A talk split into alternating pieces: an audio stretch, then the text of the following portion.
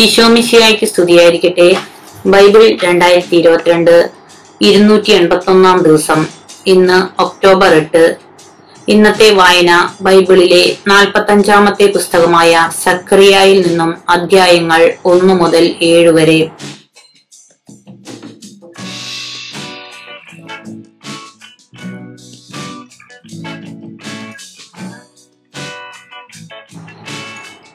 അധ്യായം ഒന്ന്. അനുതാപത്തിന് ആഹ്വാനം.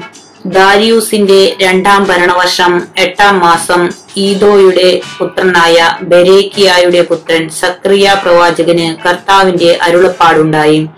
കർത്താവ് നിങ്ങളുടെ പിതാക്കന്മാരോട് അത്യധികം കോപിച്ചിരുന്നു.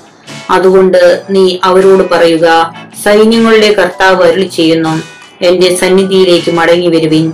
അപ്പോൾ ഞാനും നിങ്ങളുടെ അടുത്തേക്ക് മടങ്ങി വരും സൈന്യങ്ങളുടെ കർത്താവ് അരുളി ചെയ്യുന്നു നിങ്ങൾ നിങ്ങളുടെ പിതാക്കന്മാരെ പോലെ ആകരുത്.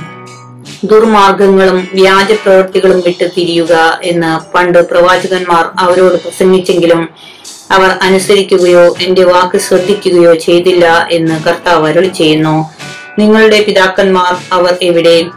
പ്രവാചകന്മാർ അവർ എക്കാലവും ജീവിച്ചിരിക്കുമോ? എങ്കിലും എന്റെ ദാസന്മാരായ പ്രവാചകന്മാരിലൂടെ ഞാൻ നൽകിയ സന്ദേശവും കൽപ്പനകളും നിങ്ങളുടെ പിതാക്കന്മാരെ പിടികൂടിയില്ലയോ അപ്പോൾ അവർ അനുദപിച്ചു. സൈന്യങ്ങളുടെ കർത്താവ് തങ്ങളുടെ പെരുമാറ്റത്തിനും പ്രവൃത്തികൾക്കും അനുസൃതമായി ചെയ്യാൻ ഉറച്ചതുപോലെ തങ്ങളോട് ചെയ്തു എന്ന് അവർ മനസ്സിലാക്കി. ദർശനങ്ങൾ കുതിരകൾ ദാരിയൂസിന്റെ രണ്ടാം ഭരണവർഷം പതിനൊന്നാം മാസം ഷേബാത്ത് മാസം ഇരുപത്തിനാലാം ദിവസം ഇദോയുടെ പുത്രനായ ബരേക്കിയായുടെ പുത്രൻ സക്രിയ പ്രവാചകന് കർത്താവിന്റെ അരുളപ്പാടുണ്ടായി. സക്രിയ പറഞ്ഞു ചുവന്ന കുതിരയുടെ പുറത്ത് സവാരി ചെയ്യുന്ന ഒരുവനെ ഞാൻ രാത്രി ദർശനത്തിൽ കണ്ടു. അവൻ ഒരു മലയിടുക്കിൽ കൊഴുന്ത് ചെടികളുടെ ഇടയിൽ നിൽക്കുകയായിരുന്നു. പിന്നിൽ ചുവപ്പും തവിട്ടും വെളുപ്പും നിറമുള്ള കുതിരകളും ഉണ്ടായിരുന്നു. പ്രഭു എന്താണിത്? ഞാൻ ചോദിച്ചു. എന്നോട് സംസാരിച്ച ദൈവദൂതൻ പറഞ്ഞു അത് എന്താണെന്ന് ഞാൻ മനസ്സിലാക്കി തരാം. കൊഴുത്ത് കൊഴുന്ത് ചെടികൾക്കിടയിൽ നിന്നവൻ മറുപടി പറഞ്ഞു ഭൂമി നിരീക്ഷിക്കാൻ കർത്താവ് അയച്ചിരിക്കുന്നവരാണിവർ കൊഴുന്ത് ചെടികൾക്കിടയിൽ നിന്നിരുന്ന ദൈവദൂതനോട് അവർ പറഞ്ഞു ഞങ്ങൾ ഭൂമിയിലെങ്ങും നടന്നു നോക്കി. എല്ലാം ശാന്തം. കർത്താവിന്റെ ദൂതൻ പറഞ്ഞു സൈന്യങ്ങളുടെ കർത്താവെ എത്ര കാലം അവിടുത്തേക്ക് ജെറുസലേമിനോടും യൂതാ നഗരങ്ങളോടും കരുണ തോന്നാതിരിക്കും? എഴുപത് വർഷം അങ്ങ് അവരോട് രോഷം കാട്ടിയല്ലോ. എന്നോട് സംസാരിച്ച ദൂതനോട് കർത്താവ് ഉദാരവും ആശ്വാസദായകവുമായ മറുപടി പറഞ്ഞു. അപ്പോൾ ദൂതൻ എന്നോട് പറഞ്ഞു വിളിച്ചു പറയുക. സൈന്യങ്ങളുടെ കർത്താവ് അരുളി ചെയ്യുന്നു ജെറുസലേമിനെയും സിയോനെയും പ്രതി ഞാൻ അത്യധികം അസഹിഷ്ണുവായിരിക്കുന്നു. സ്വസ്ഥത അനുഭവിക്കുന്ന ജനതകളുടെ മേൽ എനിക്ക് ഏറെ കോപമുണ്ട്. ഞാൻ എന്റെ ജനത്തോട് അല്പം കോപിച്ചപ്പോഴേക്കും അവർ അനർത്ഥം വർദ്ധിപ്പിച്ചു. കർത്താവ് അരളി ചെയ്യുന്നു ഞാൻ അലുവ് തോന്നി ജെറുസലേമിലേക്ക് മടങ്ങി വന്നിരിക്കുന്നു. അവിടെ എന്റെ ആലയം പണിയും. ജെറുസലേമിന്റെ മേൽ അളവ് ചരട് പിടിക്കും. സൈന്യങ്ങളുടെ കർത്താവ് അരളി ചെയ്യുന്നു വീണ്ടും വിളിച്ചു പറയുക. എന്റെ നഗരങ്ങൾ വീണ്ടും ഐശ്വര്യപൂർണമാകും. കർത്താവ് വീണ്ടും സിയോനെ ആശ്വസിപ്പിക്കും. ജെറുസലേമിനെ വീണ്ടും തിരഞ്ഞെടുക്കും. സൈന്യങ്ങളുടെ കർത്താവ് വരളി ചെയ്യുന്നു കൊമ്പുകൾ.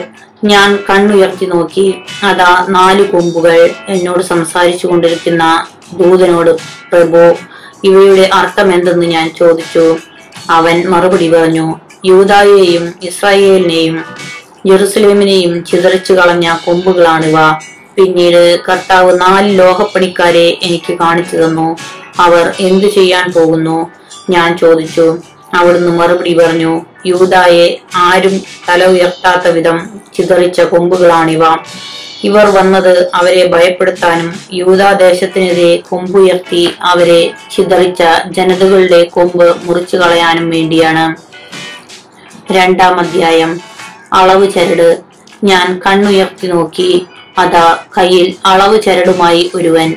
നീ എവിടെ പോകുന്നു? ഞാൻ ചോദിച്ചു. അവൻ പറഞ്ഞു ജെറുസലേമിനെ അളന്ന് അതിന്റെ നീളവും വീതിയും എത്രയെന്ന് നോക്കാൻ പോകുന്നു. എന്നോട് സംസാരിച്ചു കൊണ്ടിരുന്ന ദൂതൻ മുന്നോട്ട് വന്ന് അവനെ സ്വീകരിക്കാൻ മറ്റൊരു ദൂതൻ ദൂതനും വന്നു. അവൻ പറഞ്ഞു ഓടിച്ചെന്ന് ആ യുവാവിനോട് പറയുക.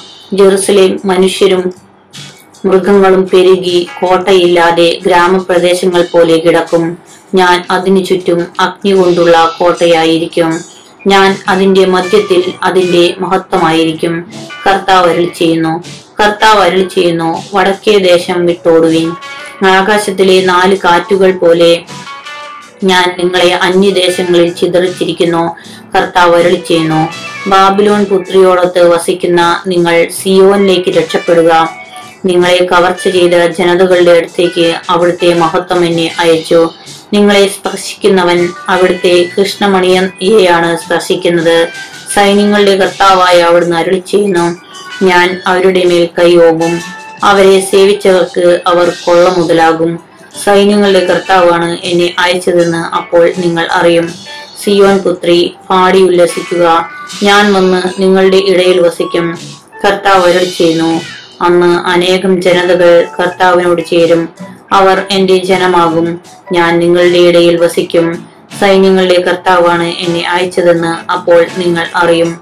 അപ്പോൾ കർത്താവ് വിശുദ്ധ ദേശത്ത് തന്റെ ഓഹരിയായി യൂതായെ സ്വന്തമാക്കും. ജെറുസലേമിനെ വീണ്ടും തിരഞ്ഞെടുക്കും. മർത്തിരെ കർത്താവിന്റെ സന്നിധിയിൽ നിശബ്ദരായിരിക്കുവിൻ. അവിടുന്ന് തന്റെ വിശുദ്ധ വസതിയിൽ നിന്ന് എഴുന്നേറ്റിരിക്കുന്നു. മൂന്നാം അധ്യായം. പ്രധാന പുരോഹിതൻ. പ്രധ- പ്രധാന പുരോഹിതനായ ജോഷ കർത്താവിന്റെ ദൂതന്റെ മുൻപിൽ നിൽക്കുന്നതും സാത്താൻ അവനിൽ കുറ്റം ആരോപിക്കാൻ അവന്റെ വലത്തുഭാഗത്ത് നിൽക്കുന്നതും അവിടുന്ന് കാണിച്ചു തന്നു. കർത്താവ് സാത്താനോട് പറഞ്ഞു സാത്താനെ കർത്താവ് നിന്നെ ശാസിക്കുന്നു. ജെറുസലേമിനെ തിരഞ്ഞെടുത്തിരിക്കുന്ന കർത്താവ് നിന്നെ ശാസിക്കുന്നു. തീയിൽ നിന്ന് വലിച്ചെടുക്കപ്പെട്ട ഒരു കൊള്ളിയല്ലേ ഇവൻ? ജോഷ മുഷിഞ്ഞ വസ്ത്രം ധരിച്ച് ദൂതന്റെ മുൻപിൽ നിൽക്കുകയായിരുന്നു. തന്റെ മുമ്പിൽ നിന്നവരോട് ദൂതൻ പറഞ്ഞു അവന്റെ മുഷിഞ്ഞ വസ്ത്രം മാറ്റുക. ജോഷോയോട് അവൻ പറഞ്ഞു നിന്റെ അകൃത്യങ്ങൾ നിന്നിൽ നിന്ന് അകറ്റിയിരിക്കുന്നു. ഞാൻ നിന്നെ വിശിഷ്ട വസ്ത്രം ധരിപ്പിക്കും. അവൻ തുടർന്നു അവനെ നിർമ്മലമായ ശിരോവസ്ത്രം അണിയിക്കുക. അവർ അവനെ നിർമ്മലമായ ശിരോവസ്ത്രം അണിയിക്കുകയും വസ്ത്രം ധരിപ്പിക്കുകയും ചെയ്തു. കർത്താവിന്റെ ദൂതൻ അടുത്തു നിൽപ്പുണ്ടായിരുന്നു.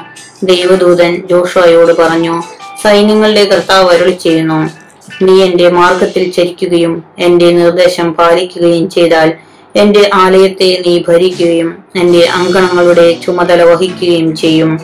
ഇവിടെ നിൽക്കുന്നവരുടെ ഇടയിലേക്ക് കടന്നു വരുന്നതിനുള്ള അവകാശം അവകാശവും ഞാൻ നിനക്ക് നൽകും. പ്ര- പ്രധാന പുരോഹിതനായ ജോഷയും അവന്റെ മുൻപിലിരിക്കുന്ന നല്ല ഭാവിയുടെ അടയാളങ്ങളായ അവന്റെ സ്നേഹിതരും കേൾക്കട്ടെ. എന്റെ ദാസനായ ശാഖയെ ഞാൻ കൊണ്ടുവരും. ജോഷയുടെ മുമ്പിൽ വെച്ചിരിക്കുന്ന കല്ലിൽ ഏഴു മുഖമുള്ള ഒറ്റക്കല്ലിൽ ഞാൻ ഈ ലിഖിതം ആലേഖനം ചെയ്യും.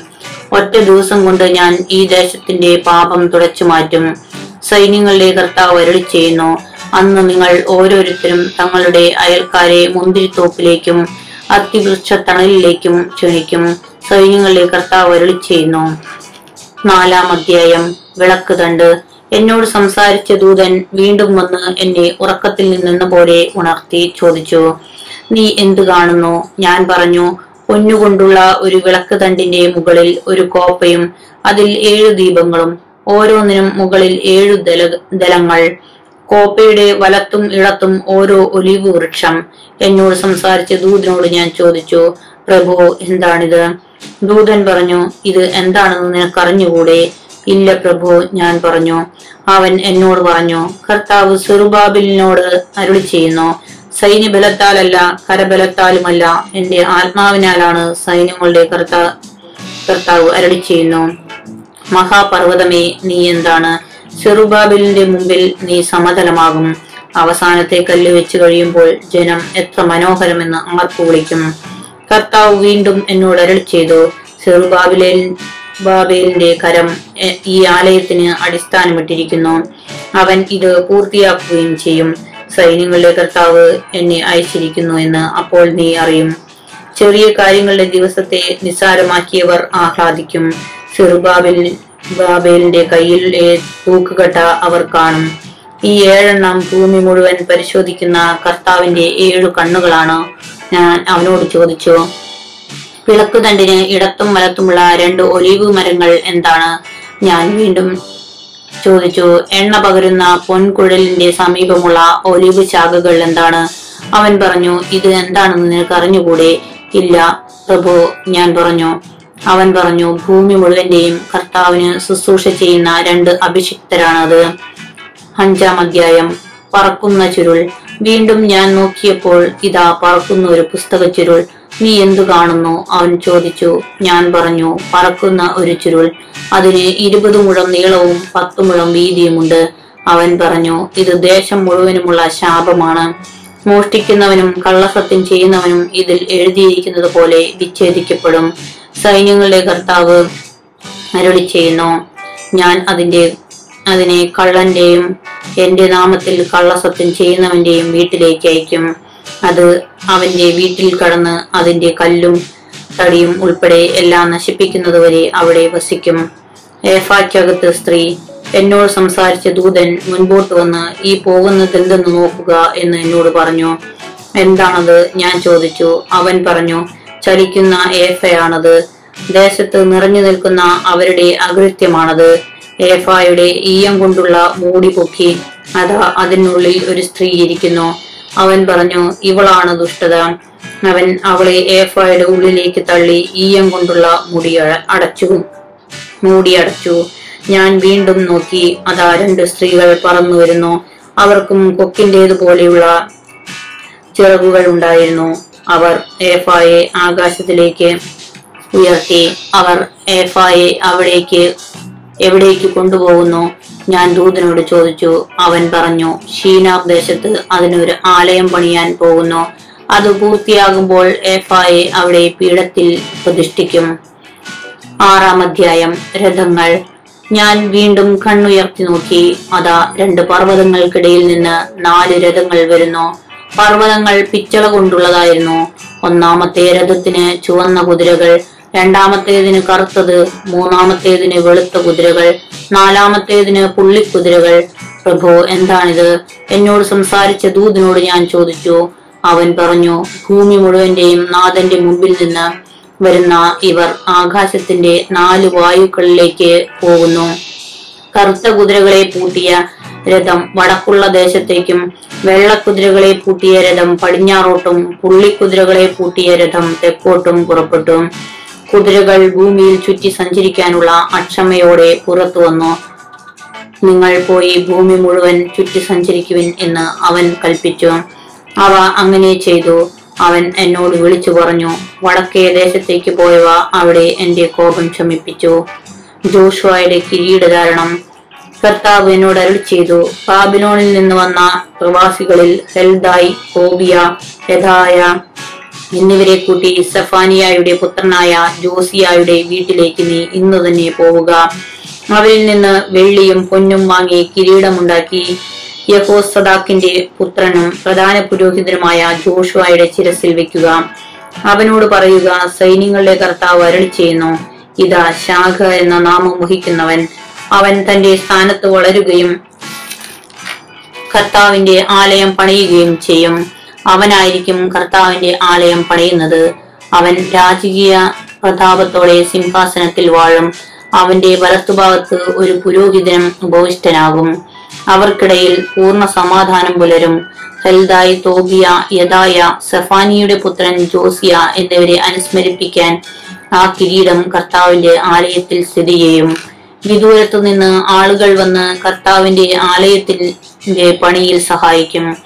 സൈന്യങ്ങളുടെ കർത്താവാണ് എന്നെ അയച്ചതെന്ന് അങ്ങനെ നിങ്ങൾ അറിയും. നിങ്ങളുടെ ദൈവമായ കർത്താവിന്റെ കൽപ്പന നിങ്ങൾ ശ്രദ്ധാപൂർവം അനുസരിച്ചാൽ ഇത് സംഭവിക്കും. ഏഴാം അധ്യായം യഥാർത്ഥ ഉപവാസം. ദാരിയൂസ് രാജാവിന്റെ നാലാം ഭരണവർഷം ഒൻപതാം മാസമായ കിസ്ലേവ് നാലാം ദിവസം സക്രിയയ്ക്ക് കർത്താവിന്റെ അരുളപ്പാടുണ്ടായി. കർത്താവിന്റെ പ്രീതിക്കായി പ്രാർത്ഥിക്കാൻ ബദേൽ നിവാസികൾ ശരേസറിനെയും രഗേം രംഗേം മലേക്കിനെയും അവരുടെ ആളുകളെയും അയച്ചു. അനേക വർഷങ്ങളായി ഞങ്ങൾ ചെയ്തു പോന്നതുപോലെ അഞ്ചാം മാസത്തിൽ വിലാപവും ഉപവാസവും ആചരിക്കണമോ എന്ന് പ്രവാചകന്മാരോട് സൈന്യങ്ങളുടെ കർത്താവിന്റെ ആലയത്തിലെ പുരോഹിതന്മാരോടും ആരായാൻ അവരെ ഏൽപ്പിച്ചു.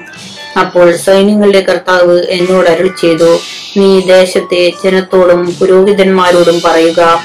നിങ്ങൾ കഴിഞ്ഞ എഴുപത് വർഷമായി അഞ്ചാം മാസത്തിലും ഏഴാം മാസത്തിലും വിലാപവും ഉപവാസവും ആചരിച്ചത് എനിക്ക് വേണ്ടിയായിരുന്നുവോ? നിങ്ങൾ തിന്നുകയും കുടിക്കുകയും ചെയ്യുന്നത് നിങ്ങൾക്ക് വേണ്ടി തന്നെയല്ലേ? ജെറുസലേമും പ്രാന്തനഗരങ്ങളിലും ജനനിബിഡവും ഐശ്വര്യപൂർണവുമായി കഴിഞ്ഞിരുന്നപ്പോൾ നെഗേബിലും സമതല പ്രദേശങ്ങളിലും ജനങ്ങൾ വസിച്ചിരുന്നപ്പോൾ പണ്ടത്തെ പ്രവാചകന്മാരിലൂടെ കർത്താവ് ഇതല്ലേ കൽപ്പിച്ചിരുന്നത്? കർത്താവ് സക്രിയോട് അരളി ചെയ്തു സൈന്യങ്ങളിലെ കർത്താവ് അരളി ചെയ്യുന്നു സത്യസന്ധമായി വിധിക്കുക സഹോദരൻ പരസ്പരം കരുണയും അലിവും കാണിക്കുക. വിധവയെയും അനാഥനെയും പരദേശിയെയും ദരിദ്രനെയും പീഡിപ്പിക്കരുത് നിങ്ങളിൽ ആരും തന്റെ സഹോദരനെതിരെ തിന്മ നിരൂപിക്കരുത് എന്നാൽ അവർ കൂട്ടാക്കിയില്ല. കേൾക്കാതിരിക്കാൻ ദുഷാഢ്യത്തോടെ ചെവി അടച്ചു കളഞ്ഞു. സൈന്യങ്ങളുടെ കർത്താവ് തന്റെ ആത്മാവിനാൽ മുൻകാല പ്രവാചകന്മാരിലൂടെ അരുളി ചെയ്ത നിയമവും വചനങ്ങളും കേൾക്കാതിരിക്കാൻ അവർ ഹൃദയം കഠിനമാക്കി. അതുകൊണ്ട് സൈന്യങ്ങളുടെ കർത്താവിന്റെ ക്രോധം അവരുടെ മേൽ പതിച്ചു. സൈന്യങ്ങളുടെ കർത്താവ് അരുളി ചെയ്യുന്നു ഞാൻ വിളിച്ചപ്പോൾ അവർ കേട്ടില്ല. അതുപോലെ അവർ വിളിക്കുമ്പോൾ ഞാനും കേൾക്കുകയില്ല. ഞാൻ ചുഴലിക്കാറ്റയച്ച് അവരെ അപരിചിതരായ ജനതകളുടെ ഇടയിൽ ചിതറിച്ചു. അവർ വിട്ടുപോയ ദേശം ശൂന്യമായി. ആരും അതിലേക്ക് കടന്നുപോയില്ല. മനോഹരമായ ദേശം വിജനമായി.